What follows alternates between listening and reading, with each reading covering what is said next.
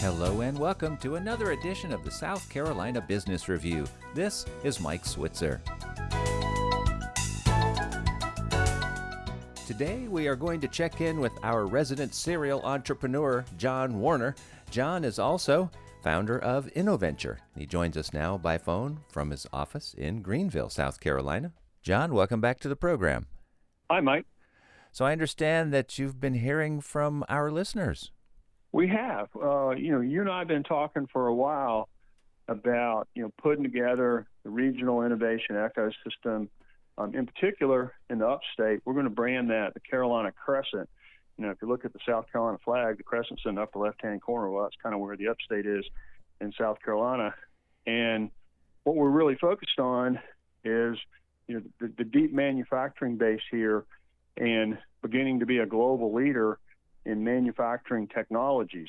You know, if we look at the end products companies make, you know, they get really proprietary and they can be very different. But if you look at the technologies themselves, uh, you know, the automation, the robots, the AI, things like that, you know, they, they have a lot of reason to collaborate. And what happened was we've had companies that heard about this that you're right, actually did call me and say they were interested. So an AI institute at the University of South Carolina, for example, uh, called, Sonoco calls. We had a last week we had a uh, update call. We had 55 people from all over the state who were participating, and I thought that was really cool. Many of them, again, introduced you know to this idea on the radio. You know, specifically what we talked about doing was having what we're calling innovation commercialization projects, where a company, say Sonoco, is partnered with a technology provider, you know, say for example a robotics company, but but the technology needs to be developed further before it can be implemented, and we're looking for funding for that project. Well, we're going to apply for a federal grant here shortly, um, but you know maybe there's state resources, and maybe even a private investor uh, might be interested in that. And you know if we can get a technology provider working with a major company, then the economic developers that we're working with have said they'd, they'd love to introduce that to other manufacturers. So help a technology company maybe find three or four or five customers with the world class manufacturing we have here. And then now you've set up this company really begin to grow globally to sell across the country or you know around the world because of the quality of the customers we have here. So it was a very encouraging conversation and we're, we're to the point where people are starting to call us and say, "Hey, this is really cool. How do we get involved?" And that's always a good sign of success, isn't it? Well, it is. So it, it's uh, it looks like so your efforts here to get some more of this uh, collaboration going between large companies and the entrepreneurial environment here in our state and the mid-sized market. These efforts are starting to pay off. They're starting to snowball.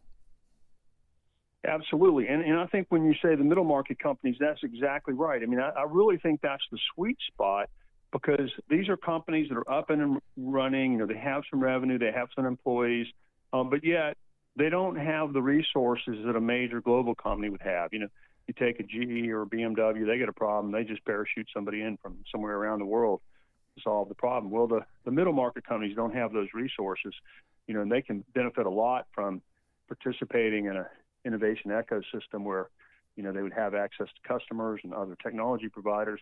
Ultimately, what we want to do is make sure we've connected the universities, technical colleges, so students you know see these opportunities. They can have jobs here. They don't have to move outside the state. We want to make sure that diversity is baked into this, so you know the benefits are equitably shared. You know, and make sure that you know we're connecting with the investor groups, Venture South, and others in the state uh, so that you know we're helping these companies find the resources they need. So it's just been it's been really encouraging that you know we've gotten the traction we have, and it's gotten down to a level of specificity of folks saying, "Let's get started." And so I guess uh, more meetings are scheduled. This conversation is definitely continuing. Well, we're going to have a InnoVentures Futures Festival on September the 22nd in Greenville. So that's the first meeting of the Carolina Crescent Coalition. So that's going to be coming up in a few weeks, and you know we hope to have a few hundred people there. Well, John, as always, thanks for your time and the update. Thanks, Mike. John Warner is a serial entrepreneur and founder of InnoVenture. He joined us by phone from his office in Greenville, South Carolina. Remember, you can hear this show again at our webpage, southcarolinapublicradio.org. And you can find us wherever you find podcasts. With the South Carolina Business Review, this is Mike Switzer.